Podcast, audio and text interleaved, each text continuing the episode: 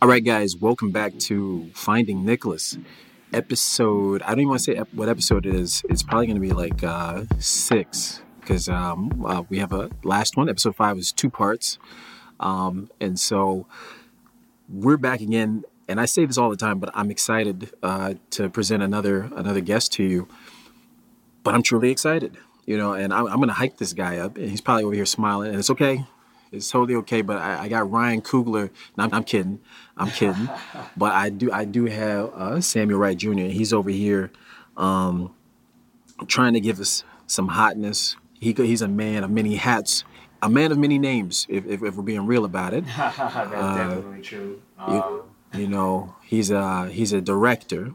He is an actor. Like I, I kid you not. He he it. he's he's he's out here acting like stop Denzel. It. Um, he is a writer, you know, a multi-time published author.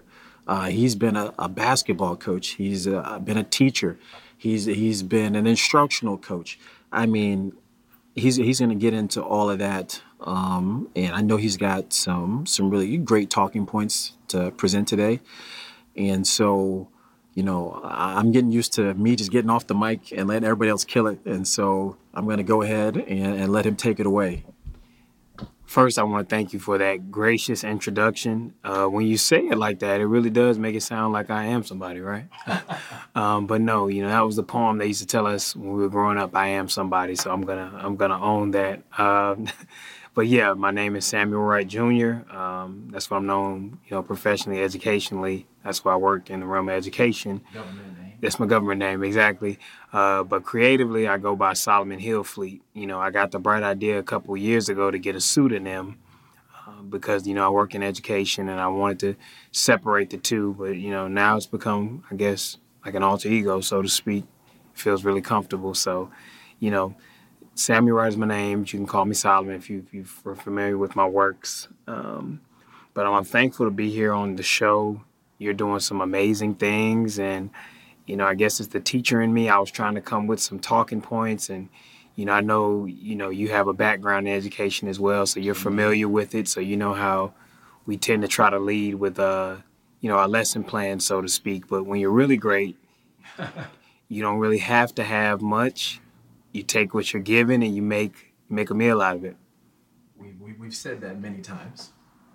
Exactly, exactly. So, you know, that's all I plan to do today is just to to take what we have and make the best out of it, you know. And I, I mentioned teaching because, you know, it's kind of it's kind of been the conduit for all the other things that I want to do.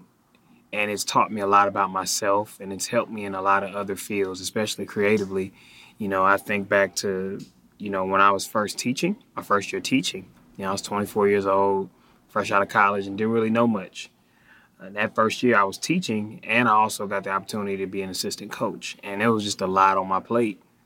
Uh, but but one of the things it showed me, you know, after I kind of managed to survive that year, was that you don't really have to know everything to start. You know, well, what you're doing with the podcast, you don't have everything that you'd like to have, but you have what you need. Sure. You don't have to have ideal conditions to start. And, you know, that's the mark of someone who's truly talented, you know, and that's all I try to do. You know, I try to look for a way to start and I try to think about what could stop me and I just go from there. All right, and almost at, at perfect timing, uh, my roommate just uh, just just left, and so we had we gotta pause and we're regrouping here, so you can right here cut, and then we're back here. Um, but it was almost on point with what, exactly what you said. You don't have to have ideal conditions uh, uh, to start, and that's kind of like the perfect example. Uh, and so if there's something you want to do out there, um, go for it don't worry about it whether you have every piece of equipment or all the time that you need in the the right uh, conditions or circumstances um, you can find a way if you are really uh, committed uh, to your pursuit and so what i want to do is i want to go back to kind of where you where i thought you were taking it with um, education and not having everything you need but essentially what i heard was you got to be resourceful right? And and, and when you enter uh, endeavors, you know, kind of saying, you know, with a lack of resources and even a lot of confidence sometimes because of that, um, and then you find out that you can survive and you can make it as an assistant coach and you will survive your first year teaching.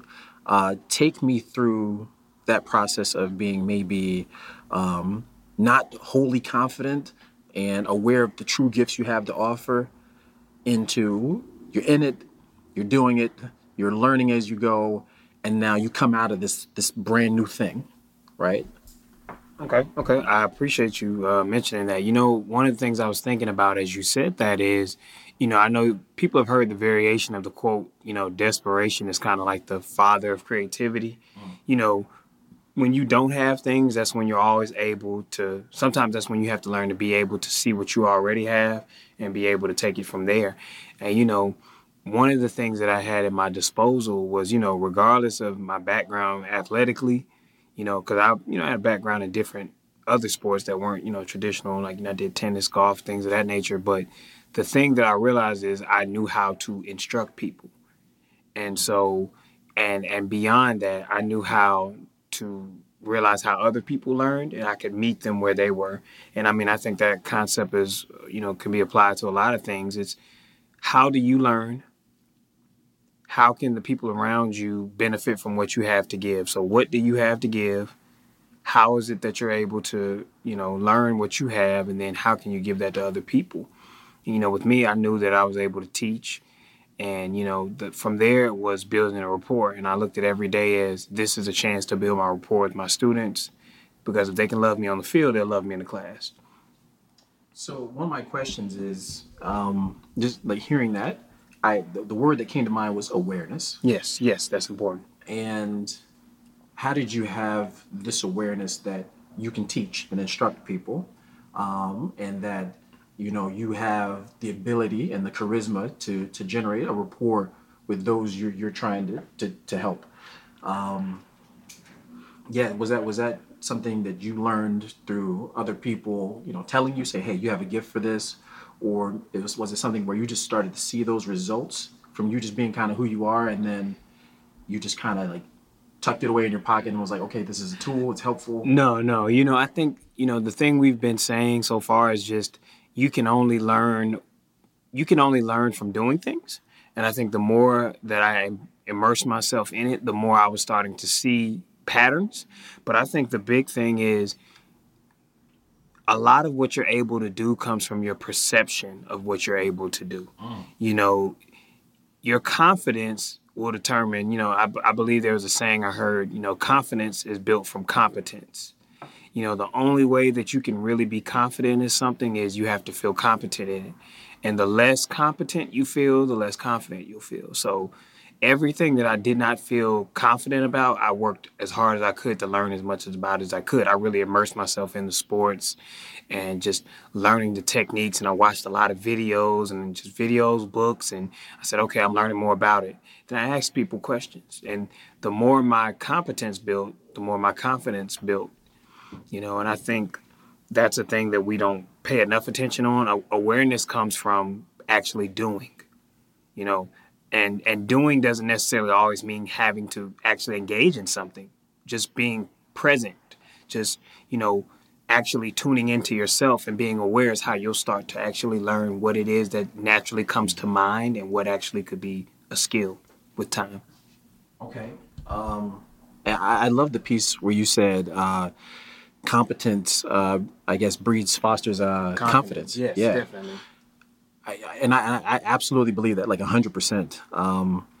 And so, what I wanted to ask, I guess, when I heard that was, were there moments where you're learning a new skill, you're immersed in this new environment, and obviously, it's never a, a straight path into confidence and, and, competence. You know, I, I, if were there moments where you ran into to roadblocks and you know, you're building that confidence. Like, I think I'm getting the hang of this. And then, you know, somebody says something, an out of the way comment, or the results aren't exactly what you want them to be. And then that confidence kind of disappears and you have this ebb and flow. Oh, man. And I, you know, I don't think, I don't think it would be life if it wasn't that way. You know, like I'll give the analogy before I tell a story. I'll give the analogy, you know, if you've ever been in the gym and you're trying to build up to get to a certain, you know, level where you can maybe lift or do something, you know, they give you the pyramid workouts. and it really just kind of centers around muscle fatigue. You fatigue your muscles, your endurance is built gradually, but it literally gets to the point where getting, you know, getting the weight off the bar is just the heaviest thing. You know, and I, I liken that to the same with uh, coaching. You know, there was a period I had some success early on, and it kind of gave me this, you know, sense of false, maybe false sense of maybe my actual skill. And then when I actually got the chance to kind of fly on my own and I fell on my face, it kind of just it was kind of hard for me to to deal with, but it kind of showed me that you know your confidence is it, it needs to be built on competence, but sometimes your confidence just needs to be built on the process itself. Understanding that you've grown in the process, you're not the same person you are. You know, you know, we've known each other for some time. You know, who I was when I met you and who I am now is a completely different person, and the confidence comes not from necessarily what I know, but from the awareness of who I've become. And you know, I think that's you know, that's for anybody and anything you're doing. You have to just be confident that you're not the same person you were. And the fact that you're aware of that is already, you know, a sign that you're competent, even if it's just emotional competency. You know, that's important. You know, so I, I definitely think, you know, I'm not gonna say I'm the guru. You know, I'm not uh you know, I'm not Bill Belichick. You know what I'm saying? I'm I'm not uh, you know, Phil Jackson. You know, I'm not uh, uh, Clarence Gaines or you know none of these guys. But you know, I had some I had some success. But what it just really showed me is just you're always consistently a student. You know, even creatively, I see that now. You know, I got the chance to to write and you know help produce and I guess you know direct the film that I just did, Jaded Gems.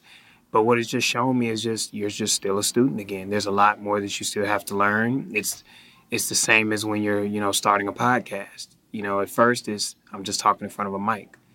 Then you're learning, oh man, I need to script out what I'm going to say, and I have to have you know this type of sound settings, and you know it's it's a learning process. And I think that's the big thing I like about being a teacher. Is it's helped me to look at life as a big learning lesson.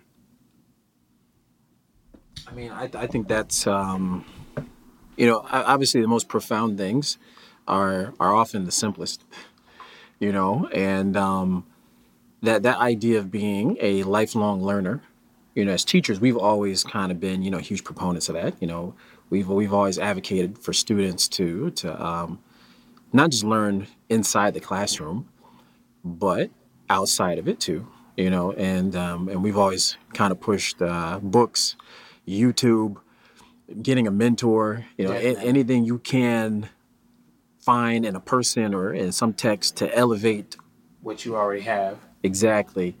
Um, is paramount to your success.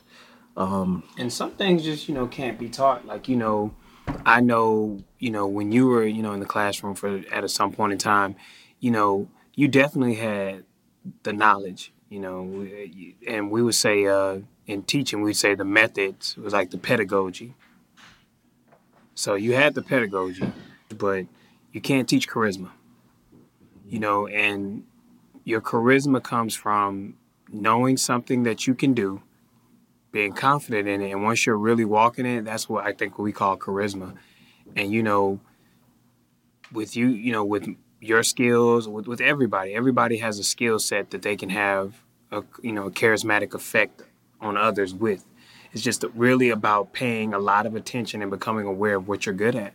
You know, and I think as teachers, good teachers are good at helping students do that, mm-hmm. helping them find what they're really good at or what they have a passion for because for sure. not everything's about skill. You know, passion and really loving something enough to get better at it is even more important. I think they would probably say resiliency or, you know, things of that nature. But, you know, I definitely think charisma goes a long way. Absolutely. I think, um, you know, that there's certain things I think people often believe are, we call them, uh, I guess, uh, intangibles, you know, and, and I, and I don't necessarily even believe that sometimes because I have to remember where I've come from. And, um, I, I wasn't always the, the most charismatic. I, I think it's probably like, uh, that my trajectory is kind of like up and down like a sine wave you know, I think that most things behave that way. You know, there, were moments where people would say, he's so funny, he's so charming, so whatever. and then you you get into these lulls and these dips and maybe you've lost confidence or maybe your focus has just It happens. uh, just is aimed somewhere else. Your awareness is, is on something else you know you know you, you you're focused on girls now or you're focused on sports now or you're focused on your problems now. And um, you have to kind of right yourself you know sometimes.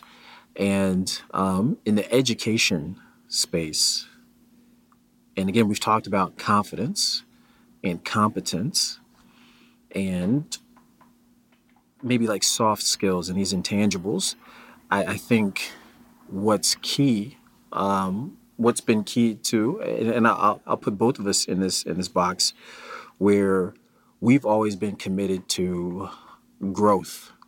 And i want to go back to what you said about resources. You know whether or not you are financially in that space to spend money and invest in yourself or whether you are in an emotional space to commit to something or someone or whether you know you you are lacking in you know in any capacity i like this idea of and i want to ask you this do you really think there's a difference when it comes to success and, and, and tackling you know big dreams big goals and you have a huge vision is there really a difference between having everything you need and not having everything you need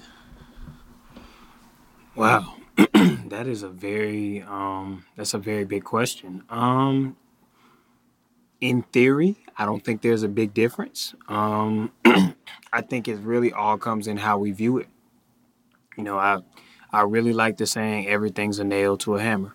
I really like that saying. You know, what we perceive as obstacles a lot of times are really opportunities. You know, and having less makes the story greater in some senses. Yeah. You know and I, I think about like what we're doing now. You know we've consistently you know we because we've been friends for a long time now. We've consistently had visions of what we wanted to do.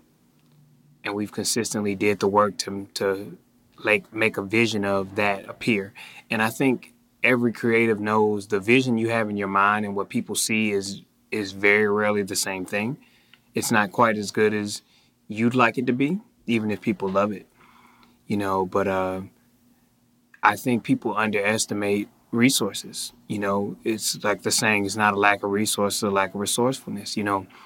How many people really take the time to to look at kindle unlimited books all day and find topics? How many people really comb through youtube and and find out who the top influencers are in their areas and their categories and you know even knowing these people and even being able to tell other people who they are you know these are all skills and things that don't cost money. And these are things that whether you may not look at them as a resource or not or look at it as valuable or not these are all things within our control you know. So in my eyes i don't think there's a real major difference but i'm, I'm definitely open to what you think on that. Uh, well i mean it's funny because you know he's aimed that question back at me and i hadn't really anticipated uh, answering that uh, but my two cents i guess would be that yikes uh, I guess what I've learned over. T- I, w- let me be real, because the, the whole point of this show is to to help people who may be in a space uh, where they're blind to some things. Uh, and I'm not saying we've got the market cornered No, all on on understanding it and business wisdom or education wisdom. Um, but I can definitely remember being in a space where I thought I couldn't be successful or take off in the way I wanted to unless I had everything, unless my money was right, unless I had every piece of equipment, unless I had every person, you know, that I, I wanted on the project. Um, and and over time, as I've, I've had, you know, minor successes and larger successes, and have had to achieve those with more resources or scarce resources, I think I think it's a lot. I feel like a lot like you do, where it's maybe not a huge difference. Um, and I, I really love what you said. It's not about resources, but resourcefulness. I can't tell you how often I've had to um, be creative and imaginative. You know, I, that that really, you know, that that uh, triggered a conversational piece. You know, I know, and I know you can relate to it. You know, when I was working on uh, self pub because I've self published a, a few books, um, and I know the process of getting the books ready for them to be uploaded into Kindle. For those who have never had to do it, it is a headache to say the least. Making sure that your formatting is correct, making sure that the margins are where they need to be, and the cover, you know, the cover art is isn't you know the cover art has enough pixels for it to be print ready, and just little attention to detail you know things. And you've already done everything yourself, you know. So this is just yet another thing to do, but it's just an example of being resourceful. You know, when you have a deadline in your mind and you're having to figure out how to get this this platform to accept what you're trying to submit to it, it's a resourcefulness is just not even strong enough a word to describe it. You know, and I think creatives and entrepreneurs and and and everybody in some sense, but creatives and entrepreneurs definitely they know what it means to be resourceful. They know what it means to, have, to have a brand. You have to be. You you have a vision in your head. You know but I also think uh, people could learn a lot from those examples and take those and apply those to their their own lives. And you'll never have there ne- there never is a perfect time for you to have a child. There's never a perfect time for you to be married. But you can always take what you have and decide how can you make this better. You know, and I, I think that's key. And you know, that brought me to another thing I was thinking about. I remember I had the chance to read a Common's book. Uh, I think it's about love. I forgot the title, but he quoted another artist who basically said it's about just keeping the channel open. When you do things, it's not always about how other people receive it. You just put it out there, but you're doing it to keep the channel open. Like it's it's the same as when you see older men go to the gym and older women go to the gym. They're not professionally weightlifting anymore they're keeping the channels open. They're they're doing it to stay in a place of constantly working on what they have. Because if you're not working, it's declining. You know, that's that's really great. I'm gonna steal that for later on. And, and you know, so by all means, brother, it's all it's infinite intelligence or something like that. yeah, I, man, I mean that was good. I mean, I knew you guys were listening. Like, damn, that that was, that was good. Um, I'm not deep. I just read a couple books. Stop. I, I mean, he might be deep though. he, he might. Uh, that aspect of keeping the channels open. Um, I I look back on my life, and I always kind of uh, I've always been a particular way, or I've always had a particular brand of optimism and dedication and, and, and hard work and sweat equity, where people, it's like my calling card now, uh, where people think, oh, he, he must have always been fit. He must have always been smart. He must have always been ambitious. And I wasn't always that way. I used to be the, the, the scared kid who didn't want, if, if, kids are playing games and, you know, somebody says, hey, Nick, you want to jump in? And I was like, no, because I was scared. I, I didn't want to be embarrassed. I still don't like to be embarrassed, but. Um, that comes with nature. That comes with nature. I, I mean, and I, I, I, remember, you know, you have these comparisons too. You know, especially if you have siblings. Sometimes you can be compared uh, uh, to your sibling and oh, something. I know that too well. Right, uh, something in their nature, um, and because your parents mean a lot to you, and they're oftentimes the most important voice to you. Um, sometimes even small comments can kind of sit with you for a really long time, uh, even to your deathbed. You know, I'm not I'm not on my deathbed, but uh, even to this age, you know, at, at the ripe age of uh, 33, um, it's it's still there's some things that you kind of hold on to.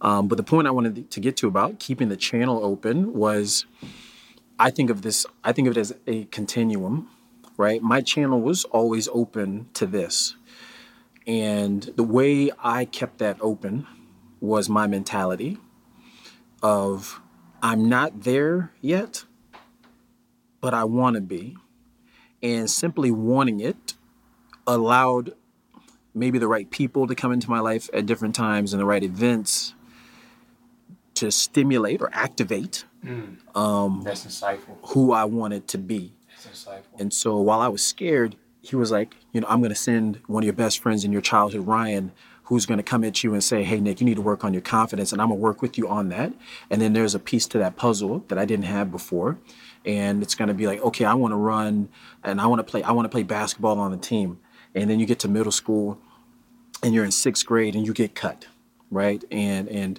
you you don't and you get the, you get the letter from the coach and you open it up in the car and it's like you know sorry next year, Next year. and and, and it's it's like a knife, you know, and you're going oh man, and then had I not had that problem, it would have not uh, influenced me to close that wound because Exactly. it was a wound. It was like you're not making, you didn't make it, slice, and I'm bleeding, and and blood's letting out, and it's like we've got to cauterize this so we can heal and stay alive.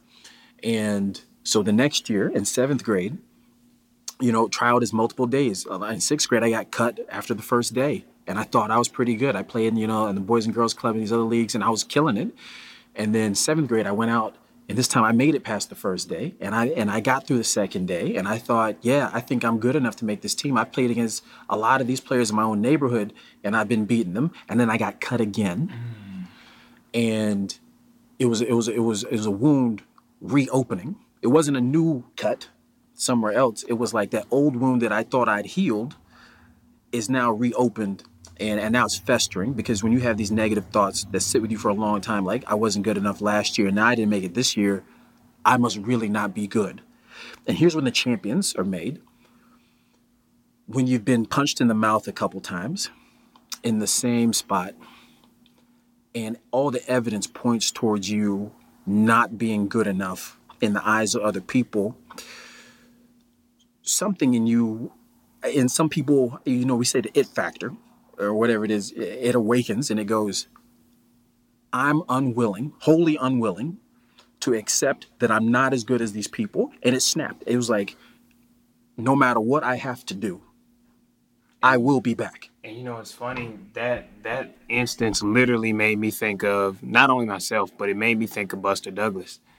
You know, and for those who just aren't familiar, you know, Buster Douglas is the the gentleman who basically ended Tyson's undefeated streak. And you know, if you know the context, they did a great ESPN documentary. But if you know the context, you know, you know, Buster's dad was a hell of a fighter, and they always said the son was not like him, that he really didn't have the grit or the desire of his dad and he got you know hooked into a fight with Mike Tyson, who was the heavyweight champion, youngest heavyweight champion ever. He was just obliterating people, and he told his mom that he was going to beat him. And a couple days before the fight, his mother passed. But his mother was telling everybody in the neighborhood, "My son is going to beat Mike Tyson." And by damn, he beat Mike Tyson. And I, I say that just to mention you have to have a certain level, they would maybe say neuroticism, whatever they would say, of passion, obsession, that that makes you have a personal standard of this is not the way I choose to define myself. This is not the story that I want for myself. You know, I think about, you know, when I transitioned to coaching basketball at a later point in my life, and um, we had a winless season. We didn't win a single game. We were getting, you know, beat by like 20, 30 points some games, and just was completely demoralizing. And the first thing I remember that let me know that I was different was I didn't think automatically that this was okay. And well, not not just that it was okay. First thing I thought was I can't wait to do this over, and by no means is this going to go down again like this. Now, some people would have just said this is not a fixable situation. There are some people who look at a situation and say all the ways it can't work. Then there are other people that say, how can I get through it? And then to add to that, there are people who say, even if I have to crawl, I'm gonna win. And there are some people, you know, you know, me and Nicholas, we talk about this all the time. Do you really want to win or look good losing? And we're in a culture of people that are willing to look good losing. And be as long as they're able to control the narrative and make it seem as if they did give it all they got, then that's okay. Then you have some people who are willing to win by all costs. And even if they don't get to post that post about it on Instagram or social media, as long as they win, that was all it was about. And they can they can breathe then, you know. That's why we can see Michael Jordan say he wanted that seventh ring and we can say, I understand. Oh, yeah. Because we appreciate that. We we we need people like that.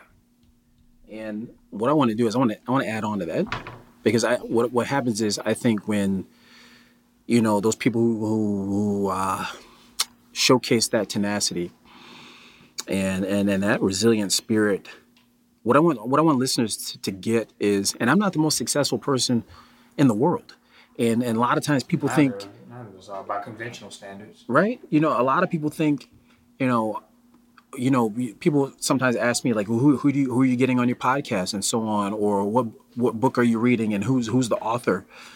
And everybody seems to have not everybody, but there's a general consensus that you should have well-to-do people, rich people, people who've been successful in their field. Like these are the only people you can take advice from, right?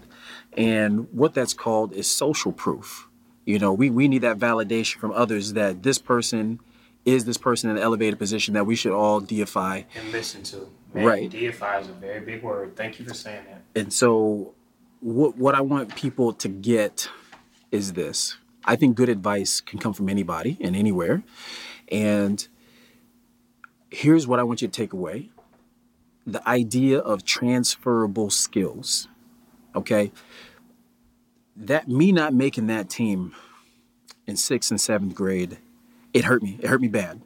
Uh, it, it, it hurt me in a deep place because if we're being honest, it built on other disappointments that I'd had, right? It was like, oh, you're not popular in school. You're not popular with the girls. It just built Uh, on that foundation. Right. So to me, it was just another example of of me not being it worthy. More, it was more proof of why you were unworthy. Exactly. And when I finally took all that pain, all of that confusion and disappointment and heartache, I I I, I literally, and I'm gonna give you I'm gonna give you an example. That was those are sixth and seventh grade, right? And I in the seventh grade I was taking basic math, like integers, like basic stuff. You know what I mean? In eighth grade, my mom put me in um, algebra, which was multiple levels Oh, up from the math I was taking before. I kid you not. I, I went home after my first like one or two days of algebra, and uh, I, I I went home and I cried uh, in front of my mom because I said, "Mom, there's letters in the math.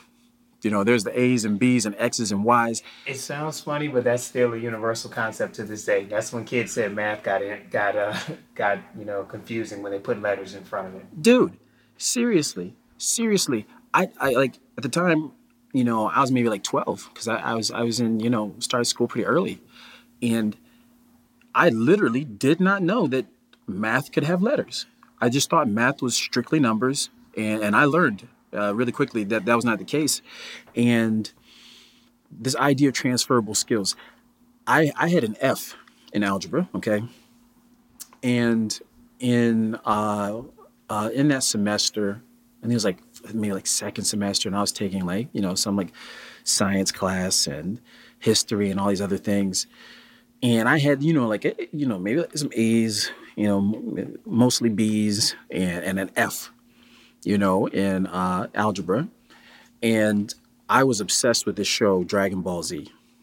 I, you know, Goku, Vegeta, Frieza. I, I like. I was obsessed with DBZ, and if you're a DBZ, You and most of the millennials to this day. I mean, you, I mean, if you're if you're a fan of anime, DBZ was like one of like the things like a, a, a milestone or like what a cornerstone of your of like your childhood.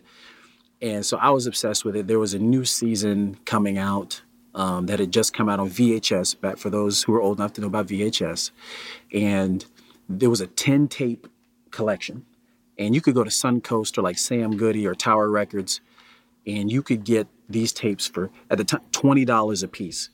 Ten video set. Do the math right quick. Two hundred dollars, and and you know, and this is this is a crazy sum and what is what has got to be like nineteen ninety nine, Oh my god.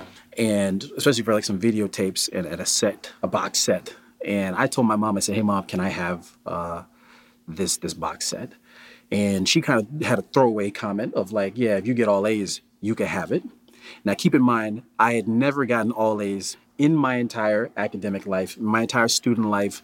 Didn't even couldn't even sniff close enough to to, to all A's, and that pain of sixth and seventh grade of not making it, that pain of being in basic math, that pain of people not liking me, that pain of people beating me up all the time, and me being afraid to sit on the bus, and me being afraid to sit in the cafeteria uh, because people were going to knock the tray out of my hand or take lunch off my uh, off my tray, and I, I wasn't brave enough to fight back.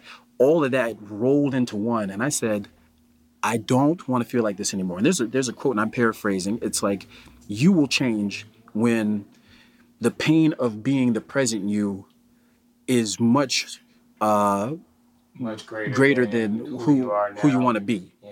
You know what I'm saying? And and who I was was so distasteful to me. Like the idea of thinking about myself, looking myself in the mirror, it gotten to the point where it was so bad, I was like, I have to change. Anything is better than this. And you know, that doesn't mean that you didn't like yourself. I just think life is about learning to fall in love with yourself over and over again. And that means consistently changing the things that you loved about yourself sometimes. Doesn't mean you don't love yourself. It's just growing with yourself and understanding that, you know, that that's going to require change. And what I'm getting from this story, you know, is it's like a concept I heard another gentleman saying it's just slaying the dragon. Mm. We all have a dragon in our life that we have to slay.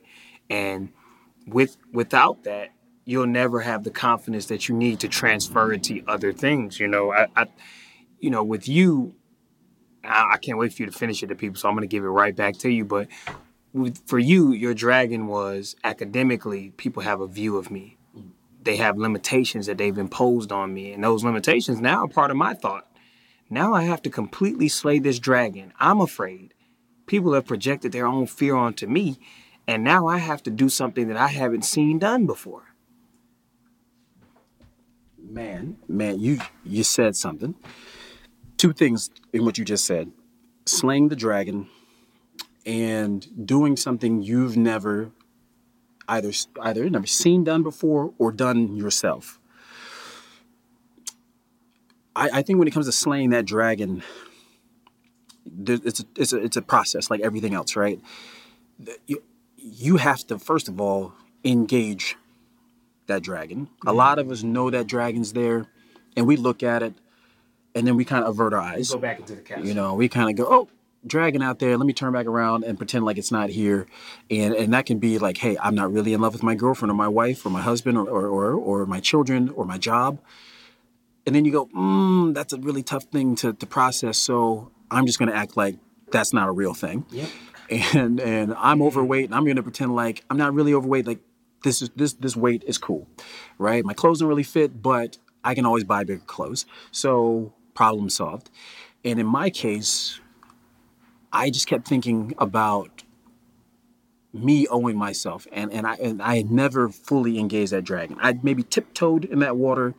I'd thought about it a lot. I'd had dreams of being on top, and I used every single failure and every little thing I tried, and it culminated in this eighth grade algebra. I went to my teacher and I said, "What do I have to do to get an A?" Because I, I'm inspired now, right? And and she basically says, "You basically got to get Nick at this point an A on every single thing we do from here on out." And that alone is almost enough to crush anybody, especially if you were already failing. It's a daunting task, you know. And so I was failing, and I said, okay.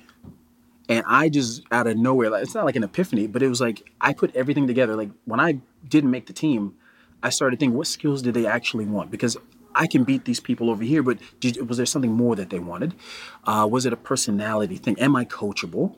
I started thinking about why do people like why don't people like me? Is it because I don't look good? It's because I don't I'm not on a sports team. It's because I don't have muscles. It's because whatever it is, and, and so on, so on.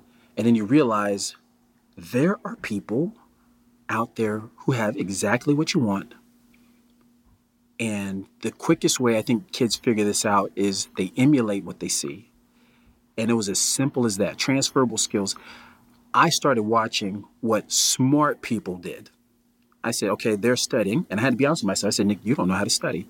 Second of all, they were raising their hands. And I said, I've always been afraid to raise my hand. I can't think of a time I raised my hand. In fact, when the teacher calls on me, I about crap a brick because I don't want to get called up to the front and then be asked to work out a problem and not know how to do it. And You know what you just what you just said that kind of just stuck out in that though was just and these are kind of the crux of self-improvement that people don't want to tackle is your fear of getting better is the very thing preventing you from getting better. You know, everybody has a fear of how they're going to be perceived. That stops so many people from creating anything. The fear of how this will look to people. And it, it reminds me of what Gary Vee said. You can create and start over anytime But people are so afraid they just put that one chalk line on their chalkboard. Mm-hmm. One, two. Keep doing it. You know, people are afraid to ask questions because they don't want to seem like they know the answers. We see that all the time with students. You know, people are afraid to to to question their habits and say, is what I want in line with you know, is what I want in line with what I'm doing. You know that, and those are just two key things. I don't want to interrupt your flow, but that's important. No, man, no, we're we're we're we're on to something here. We're definitely on to something, and I'm going to kind of tidy mine up here and, and close it out. I got to the point where I was bothering the heck out of people next to me, like, hey, so and so, could you show me how to do this? And when I'd bug the heck out of them, I'd turn to somebody else and say, hey, hey, hey, you know, this person's upset with me. Could could you show me how to do it? And I didn't want to stay after school and I just started saying, "Hey, you, Nick, you you might have to start staying after school," and so I started staying after school. Um, and I got to the end of the semester, and I was sitting right around um, like 88, 89, and a 90 is an A down here.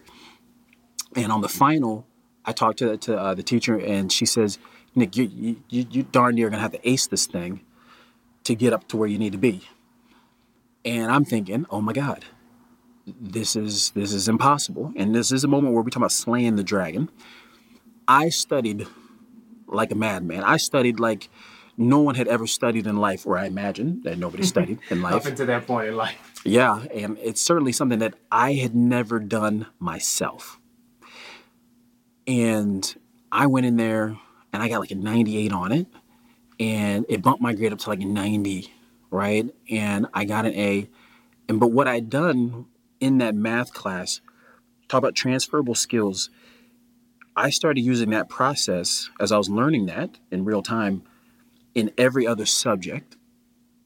And what happens, you'll see, is that I got A's in all of those doing the same things, which lets you know that success is a process that can be duplicated, that can be replicated. Correct. And so I graduated you know, near the top of my class in, in high school, you know, because everything I learned from failing, failing, failing, improving, failing, getting the crap kicked out of you, being embarrassed, you know, uh, uh, people being told that you can't do it. I start. I took everything that I happened right there to make me successful, and I started using it in sports too, and that led to me being a college athlete and I used it in the classroom, which helped me become near the top of my class. I used that in my relationships with people, which helped me become more popular in school.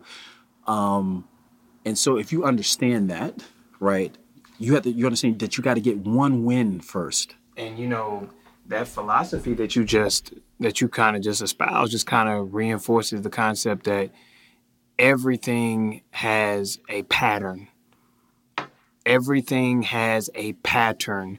And once you start finding out what works, you typically find out that you find it out by doing it by yourself. And no one will confirm it for you, but you will feel this gave me a different result than anything else I've done. More of this. It's you know, it's comparable. I think someone said, "Have you ever noticed when a when a when a child tells a joke and someone laughs, that look on their face?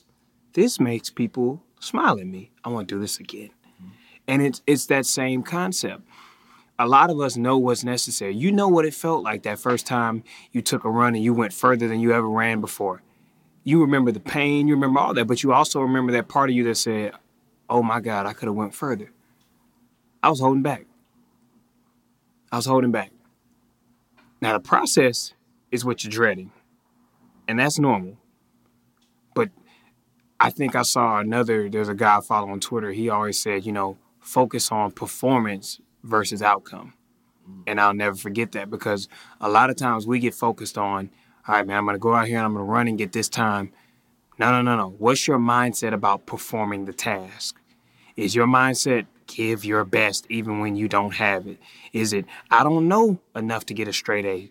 Or to get straight A's or to get an A in this class, but I'm going hard at it like I did, you know, before. And that's from what you're saying, that's what I got from it. The grit to be able to say, okay, I don't know.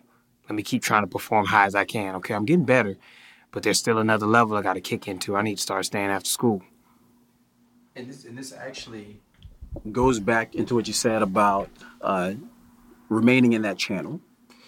Um, again, and I talked about that continuum along where you are, and we kind of talked about this the other day about like a seed to a tree, and where people meet you along that path.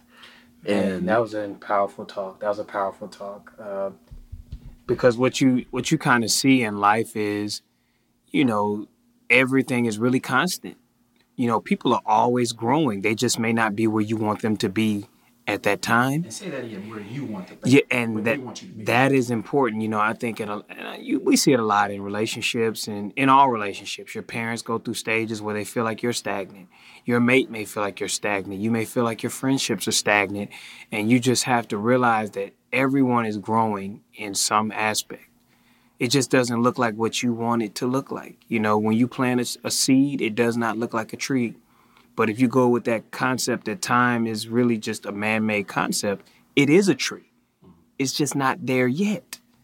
And, you know, I, I say that to say people are constantly improving. Well, some, you should be. Most people are focusing on constantly improving. But we have to be quick to not hold people to a standard that we're not holding ourselves to. You know, just because you may have more materially does not mean that you're where you need to be emotionally where you need to be spiritually. You know, they, they're not always the same. You can have things and not have things inside. You know, we, we, we tend to often say because of society, this person has a Benz, this person makes this much, this is who they are. No, those are titles. Does this person have compassion? Does this person have love? Does this person have things that they can give to people?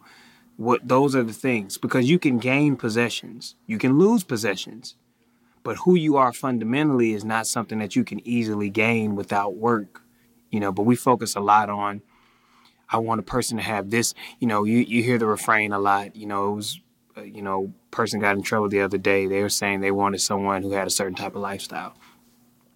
And inherent in that statement was they believe that lifestyles determine person's a person's worth.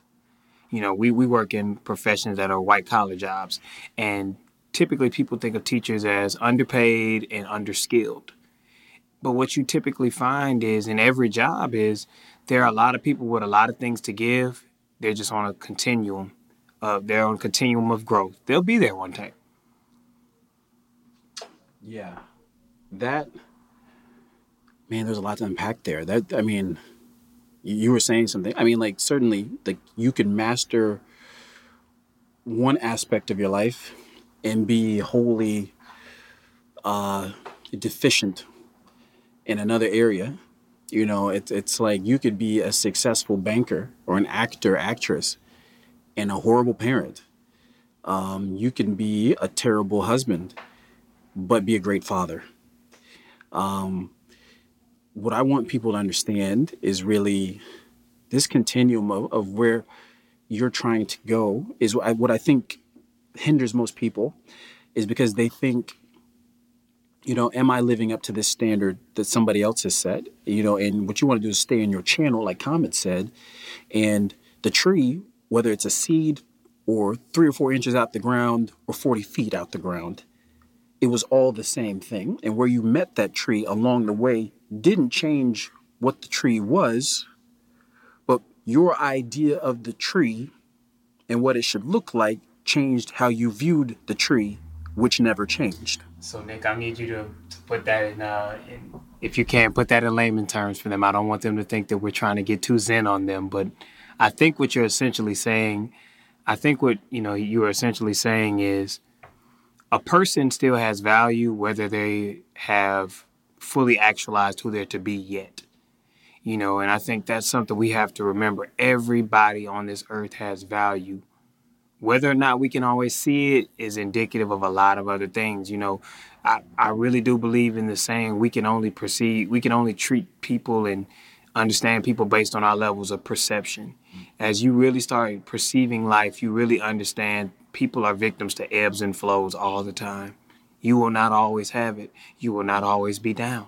There are ebbs and flows, but if you judge a person based on a moment, a snapshot in time, when they may not have actualized. You know, when I look back on my, you know, my upbringing and, you know, who I became in the last five to ten years, you know, college was was big and helped me to step out of my shell socially and become a different person. But if you looked at who I was then and who I am now, it may it may have been very hard to see that ever being possible. I'm going to say this about because I've known I've known Sam since yeah, you're you're an integral part of that since, success as well. You know, since college, and he. It's funny because he'll say like I'm a completely different person now than than than he was then, um, and and I'm going to kind of have to disagree in the sense of I think I always saw where he was trying to go. I appreciate that. And so he was the tree, even though he felt like he was maybe in the sapling stage. Yes. You know, and while there were some who saw him merely as a sapling, you know, I always saw it as, oh, no, this guy's gonna be big time. You know, and I think what happens sometimes for us to to uh, how we how we view certain things, right? When we and, and I'm going to bring this back to education because it, as teachers, it's always been critical for us to nurture, nurture and empower others. But the way you get successful at that is to see what somebody has that raw talent, right? To look into that block of marble and see the statue of David, right? You got to be able to do that, and, and that might be a gift. That might be a blessing, uh, all on its own. Um, but you know, there there are people out here who cannot live beyond today. There are people who I heard Joe Dispenza say this, you either live your life defined by the vision of your future or you are enslaved by the memories of your past. And wow. That's insightful. And and and what I wanted, what I want, I think I said this to you the other day, um, was that I I had even up to maybe almost sort of recently in the last year or two, I realized that I had stopped dreaming. I had stopped seeing myself fully in the, the capacity that I could be. Like I knew I know I can be big time in my heart. I know I can have everything that I want. I know that I can empower and motivate millions of people across the world. And sometimes what happens is when you start to dream like that, you stop short because you start to realize you, you start to think in terms of your reality your current situation and you go well i got bills and i got goals and i got short-term goals and i got people who need me and things like that. And you start to live to the level of your reality or what you think is your reality of the day to day exactly. And what i wanted to do what i realized what i wasn't doing and what i've begun to do again through meditation is to step fully in without limiting myself in any way. Step fully into who i want to be what I want to have, what I want to do, who I want to do it with, and hold on to that that that that frequency. And so going back to, to the kids, for them to get where they need to be, sometimes it's more important not that they see you as somebody who's a mentor or super eloquent and educated and wise, but to meet them at their level, get into a place of synchronicity in their vibration and then change your vibration and watch them rise to yours. And to to kind of put that again in layman's terms, because I, I think education has shown us that you meet children where they are, and what you find is once you're able to meet them where they are, they care to want to get to where you are, and you know you don't have to be, you know I think what teaching has shown us also is you don't have to be perfect and you're never as good as you think you are for them. Because a lot of times my thing was, man, I don't have this type of money. I don't have this type of platform. I remember reaching out to celebrities.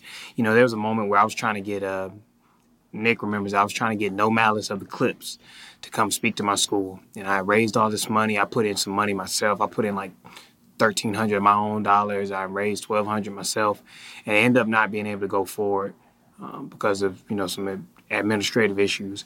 But one of the things I remembered is I just kept trying to get people in to speak to the kids, and then when I would talk to the kids, they felt like I was already enough. And even when I didn't feel like I was, I met them where they were, you know. And I think the thing that they that they've shown me, and I think the thing that you know Nicholas has shown me as well is you have to be willing to be a blank slate when it comes to your you know your growth, you or, your views on yourself. You have to be willing to undo a lot of the stuff that you taught yourself. You know, the tabula rasa, you've heard that Latin phrase. You've got to become a blank slate and undo a lot of the things you've taught about yourself and completely say, you know, the way children think of themselves and they're susceptible to what we tell them. Sometimes you have to become a child again in your in your view of yourself and just say, hey, you know what? This is what I have been given. This is false. This is who I really am, and I'm gonna rewrite my life. You know. No, I think I think that's man. The idea of the blank slate is so powerful. I, you know, and an idea of you already being enough is also, you know, I mean, God, that's in, more encouraging, like beyond words, uh, just how, how encouraging that is. Uh, because I think sometimes we imagine that we're not worthy of the things we want. There are people you'd like to date and you feel like they're out of your league. Mm, there, are, you know, there are roles in companies where you feel like you could be doing that and um, and then somebody up above you, a superior, says, you know, I don't think that's for you, or oh, I, I, I don't know if you'd be good at that, and and then you can you kind of you listen to it and you let it sink in, into your mind and in your heart, and and it just it just kind of shows you that what people view of you and what's true is always different. You know, I look at what I'm doing now. I remember uh, one of my superiors telling me he wasn't sure if I would be fit you know, to serve in the capacities that I've served in. And now I serve in those capacities. And all I can think is imagine if I would have let how he viewed me steer. You know, if imagine if he would have been in control of my personal vision for myself. Because, you know, it's true, we project a lot of our own self on people. When people tell you what you can't do, it's based off how they feel your worth is. You know, and a lot of times you're not lucky. Like I was blessed enough to have Nicholas here to say, look, I see who you're trying to be. You're gonna get there. You just have to have confidence. You have to have faith in yourself. And you know, I'm blessed, but not a lot of people have that. You know, and I think the most admirable people are people like Nicholas who didn't have anybody to tell that to them and did it for themselves. And they're able to sense how other people need that and they give it to them at just the right time, you know, and that was one of the things that made him such a, that's why other people couldn't beat him as a teacher. You know, you can be great at your craft, but until you know how to lead with both your heart and your your mind, you can never have both. You know, there are a lot of people who can plan great lessons. We know people now who are great nutritionally speaking. We know people, you know, who are great at, you know, the technical aspects of it, but their work always lacks heart. It always lacks the emotion that, that what Bruce Lee said lacks that feeling you know, you need that. Nah, man, I know I appreciate that. That that's uh that it's funny. I, I think you know, I, you know, people. There's that saying, right? You know, pain is life's greatest teacher, mm. And some of us have spent our entire lives running from that pain, and thus have avoided the lessons that we needed to grow. Mm-hmm. And so while we can grow in a lot of ways, you can move up in the company and make more money. You can move to a better neighborhood. Um, you can date people you feel are on your level or whatever. And you can still not have achieved the growth necessary to make those things shine. And the reason you know that is because you have people who's who've achieved these things and are still unhappy. And still unhappy. Yeah. And I always felt like I never had um, all the resources necessary to, to, to propel me to the places I wanted to be. Sometimes I felt like I needed the right friends to encourage me, and I, I felt like I didn't have those. And at different points, I, I've, I've had, I had, you know, one in particular, my, my buddy Ryan Gauss back in like third grade, and we're friends to this day. But um, in general, I've always felt like behind the eight ball with no moves, and I've had to create uh, like like Houdini. I feel like you know like with with no hands and uh, in a straight jacket and underwater and with handcuffs and uh, an, a cannonball tied to your legs. Hey. And what I think that did for me is that while I felt like I didn't have the resources here's the thing the problem was the resource. And there are people who do not believe uh, or look at problems in such a way. Um, as entrepreneurs, you know, me and Sam here have seen um, just how um, how much growth and um, progress can be made by running into the fire. That is it. Uh, running running into like like there's a book uh, meditation called like the Bardos of Living and Dying by like Mingyur Rinpoche, and and I hope I'm pronouncing that right, but he said uh, there's a practice that monks do called adding wood to the fire, and they they do this to to, to stoke more empathy, to uh, to grow, you know, and, and self actualize and so on, and reach that state of enlightenment. But they know the way to do that is not to run away from the fire, not to light a fire itself, but not only to gather everything you need to, to, to, to, to start a fire, but then you must kindle this fire. And now that it's blazing, you must add things to the fire more and more and more and more till it's at this, this temperature that, that's just hellish and step into it. And that whole idea on its own is terrifying. And you know, that makes me that makes me think of the concept we typically hear biblically of, you know, how brass is made. You know, it has to be put in the hottest corner of the fire, it has to be put in the middle of the flame. Mm. And that is how it's able to get all the impurities out. You know, and I and I, I say that just to say I learned something just now. no, that's but no, but I mean, I say that just to say that in itself explains to you the crux of what it takes to become a better person. And you have to exactly. And I think what people don't understand, and I think every creative and artist and entrepreneur and anybody who's venturing out on something outside of the, the yellow brick road of life, anybody taking the path less taken, you know that people expect things to have a predetermined outcome. If I go to work, I get a pension, I retire, I was successful. Yay. For people who don't have that same type of life, it doesn't have that same type of outcome, and so they feel like it doesn't have success. But if you have nothing else, you have that unconquerable spirit, you know, that William Ernest Henley talked about, just knowing that you're the master of your fate, knowing that you can determine how you want to be held up. And I think too many people forego how how important that is. You know, I think about when I have kids. I want them to just, you know, even if it doesn't look like how I want it to look, if they can say, "But I saw that you were in charge of your life, Dad, and you and you lived the way you wanted to live, and that was inspiring," then then you accomplished your goal. No, that's uh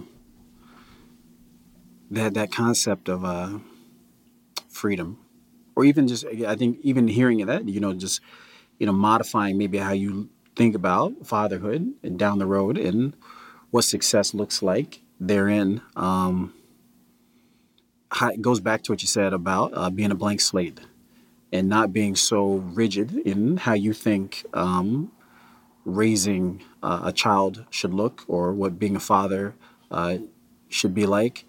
Um, I think back to um, what we heard where was it was it was it Myles Munroe or somebody who said a, a child is not a legacy. You know, that that kid has his own is his or her own person. Yeah, yeah. own life to live.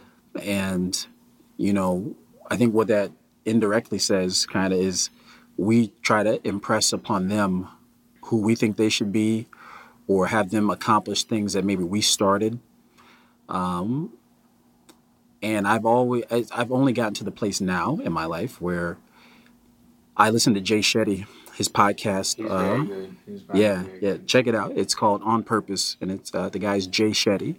Jay Shetty, J A Y. Book come out in September. Self, you know, shameless plug, but it's going to be a great book in September. He's coming out with. Yeah, I'm telling you, he, he it's it's great podcast, and it's along these lines, inspirational, motivational um, for those who are committed to to self development, and something he said the other day really stuck uh, to me um, in my mind. And what, and what, he said was, it's impossible to not, I guess, to, to not care what people think. It's impossible. Uh, you're always going to care about what your mom, dad says, best friend says, you know, girlfriend, whoever, your children, your boss. And he says that's not what it's about. It'd be impossible to just not care what anyone thinks. The goal here is that you get to a place where you care just a little bit more about what you think than what everybody else thinks. Wow. And I've now reached a place where I can confront differing opinions. I, I, I can confront my mom or my dad who may not believe in my in my entrepreneurial path. Um, you know, I'm secure in my vision, right? And I, what is it? My people perish uh, For a lack of vision, for a lack of vision and for what a lack of knowledge, right? You know, where there is no vision, the people will perish. the people will perish. And this goes back to what I said, and this is probably the last thing I'm going to say, is that um, the don't be afraid to dream un, in an unlimited way. You know, like I said, you can have bills. You could be going through COVID right now and you are furloughed. You could be going through COVID right now and your income has been, you know, zapped 25, 30%. You may not know where where the money's going to come from next. You may not know if there's going to be a second wave of corona. And maybe that's why you're not going to start what it is that you want to start or maybe it's that time that you're going to start re-examining yourself and your relationships with people um, and when you do that i think that's healthy number one but when you start to go back and you really start digging in your mind don't hold yourself back don't think just because of these these things where you perceive these limitations as being real just go all the way follow it all the way down like i want that car don't think to yourself like, oh, this most likely I'll be able to afford this car. No, no, no, no. Pick what you want. End of story. When you think about the food you want to eat, right? Your budget might say, hey, I want Kraft cheese, but this great value is all I can really do. And so and then when you start to go dream about it, don't dream in great value. And I'm not hating on great value, right? Job. But but start thinking of like those gourmet cheeses, the smelly ones, and and, and you know those ones that they're making out in the Gouda France cheese, get the Gouda cheese. right? Th- put put yourself way out there in your mind, and then see what that feels like, right? Because all those things are possible. There are people out there right now who are actually living that life. And what had held me back for a long time, especially recently, uh, of late, was that I had just chained myself to what I thought was possible with what I have. And yet I've managed to do more with less. And I've watched uh, my momentum pick up with those perceived limitations, which lets me know, which lets me know that they weren't limitations at all, which lets me know that you can have exactly everything you want in the way that you want it. If you are confident and brave enough to say, this is not good enough for me anymore. And in education, I'm going to tie it up this way. What you have to work through a lot with kids, especially in uh, underserved communities and communities of color, uh, with a lack of resources and funding and so on, these kids have been beaten down. These kids, in mentally, emotionally, and in their hearts, are battling with who they know they are, with who we've told them they could be. Correct. And if you have any compassion, if you have any ounce of talent and heart and humanity, what you realize is what you must do is encourage the kids to keep dreaming, to dream unlimited, unreserved, and that for them to pick up on that, you also must do that. And what has made me successful in teaching is that I have moved from that position. 90% of me, you know, it, whether I had the, the right credentials or not, and I've achieved things who had better credentials than I did because I unlocked the kid. I didn't lock them in the curriculum, right? I unlocked the kid because the the kid curriculum around them. exactly the kid in their DNA was wired, was already designed for, For greatness. success. I can't, I can't look, look, I Can't can't teach success. right? I can't put a curse, right, on what God has already blessed them to do. Mm, preach, bro. And there are teachers out here who are trying to curse these kids and put limitations on them, and you can't stop what God's got for you. Right? Yo, all the hate in your heart can't block that kid, Amen. right? But what you can do is unlock and move them in the path that they're trying to go, and get the heck out the way. And that's all I got to say on that. Honestly, that's all that needs to be said on that, to be honest with you, because if there were any last words that I would leave to you, that would be it. And I would say take that same concept and apply it to your life. You have everything that you need. All you need to have is more belief in yourself and understand that failure now does not mean failure for the future. It's only failure when you give up. And even if the dream you have for yourself doesn't materialize into the dream that you have in your mind, you have your spirit. You have that unconquerable part of yourself that was a warrior. And that is essentially the dream for you to be awake, for you to be free. And to piggyback off what, you know, Nicholas said, dreaming unlimited is really the only thing that you have in this world that's free. It's the only thing that doesn't cost. It's the only thing no one can take away from you. So dream unlimited.